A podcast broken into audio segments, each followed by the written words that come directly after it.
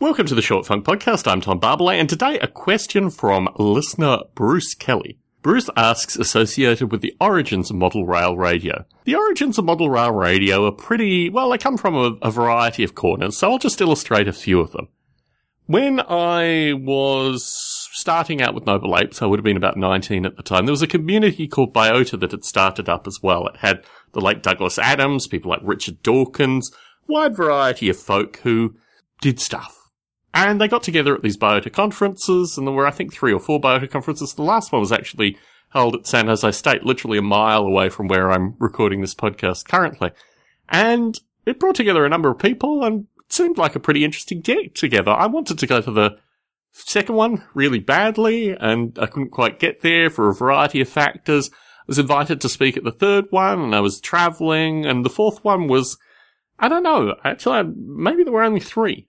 Anyway, I used to know these things. In any case, Biota was a community of folks who created simulation software.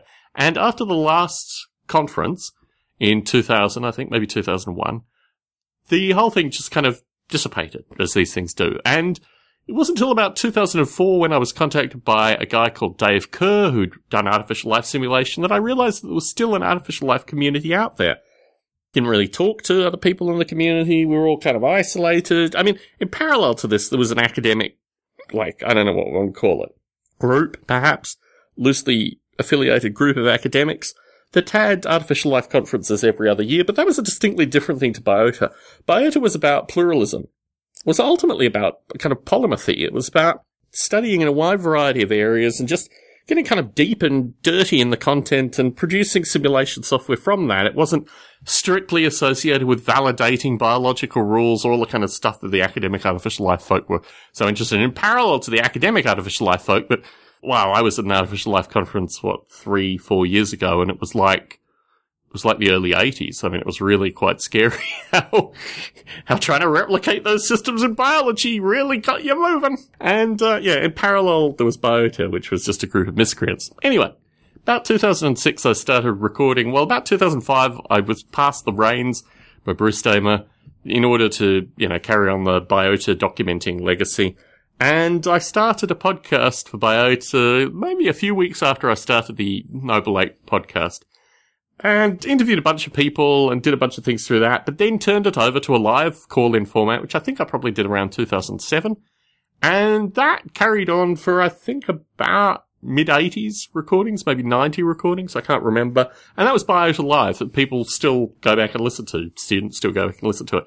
But what happened was that uh, a group of the people that were like regulars went off and did other things. Many of them formed startups. Some of them started actively talking against artificial life simulation. And what I was left with was an unreliable thing. I basically would be giving monologues.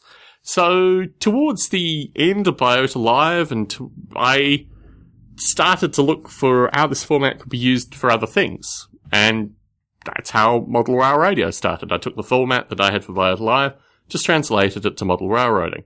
And I guess there was some overlap. There was a small overlap between Biota Live and Model Rail Radio, but not that much. Another aspect of Model Rail Radio is associated with kind of abused communities, and this exists for both model railroaders, but it also existed for podcasting. I was interviewed by a fellow called Rob Walsh, who had a podcast called Podcast 411. I think Rob Walsh still records podcasts. And he was an early advocate for podcasting, but also a very specific model for podcasts where podcasters would charge money to their listeners and also go out and find sponsorship for their podcast. So like two streams of money flowing in, just what every podcaster needs. And this whole thing rubbed me the wrong way because firstly, I couldn't imagine people paying the kinds of money that they were talking about associated with, you know, monthly subscriptions and things like that. But also, it went against all the open source community stuff that I'd done with Noble Ape and also done through Biota. Although I'd done it through Biota through a similar time frame. So when I was interviewed by Rob Walsh, which was probably about 2007, I said, uh, I listed all the podcasts I listened to. I listed a wide variety of wargaming podcasts and the only model rail podcast that was available at the time which was a fellow and a group of his friends, and many of them were, you know, luminaries in the hobby and actually quite interesting, but they had a structure kit show. They basically talked about structure kits. They talked to their buddies. It was a tight group, and I, I think I emailed them for the second show. My email was read out at least on the second or third show. And yeah, it was, um, you know, it was what it was. It continues on to this day, a different lineup. I think they've gone through maybe a couple of different lineups anyway. But it goes on to its day. It functions as a podcast and, you know, I listen to it. It's not too bad. The other podcast, which started soon after my discussion on podcast 411, was under this Rob Walsh model. Rob Walsh went to work for a company called Libsyn. He was independently wealthy when he started out. He'd made some money through stocks somehow and had like five years off to explore technology and discovered podcasts through that. But then he went to work for a company called Libsyn, and Libsyn was about charging people monthly fees associated with hosting podcasts. So it fitted very heavily into his existing narrative associated with how, you know, podcasters should start charging their listeners and also bring in sponsors. And there was a fellow who started the second model railroading podcast who followed that to the letter. Belief, what have you. And through interacting with him, I've been very helpful. I, again, as with the first Model Rail podcast, had sent an email and we had a lot of behind the scenes talking. But that was a format where the hostility associated with the lack of money, I mean, a wide variety of things happened with that podcast. And that was the other Model Railroading podcast. And in contrast to this, there were wargaming podcasts, and I contributed pretty actively to a wargaming podcast, like I was the co-host for a few months, maybe six months, maybe more. And then I reviewed a game, not negatively, but just a relatively neutral review, and I was quite critical about certain aspects of it. And it turns out that the sponsor of that podcast, who wasn't paying me, but was paying the host, ran a magazine, and the game was advertised in that magazine, and I was asked to withdraw the comments and the episode to be pulled and all that kind of stuff. And I just said, look, um, this is a hobby for me, and I don't want this degree of stress. So Model Rail Radio kind of came out of that, although some of these things like Biota and, you know, doing stuff on this wargaming podcast running in parallel, they just reinforced the format for Model Rail Radio. People calling in, being free and open, not taking sponsorship, and basically evolving the podcast into something that the listeners really liked. I was interviewed about a month and a half ago with a podcast that was very similar to Podcast 411, and the host asked me outright, I mean, he almost chastised me, like, why are you doing this Model Rail Radio thing? And I said, frankly, I can't imagine having met the breadth of people that I've met through Model Rail Radio.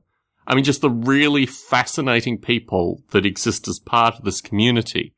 And it's not something I can really subtract from my life. I mean, this group of people, I create something that is important to them. And it transcends all the, you know, views of capitalism and all this other nonsense.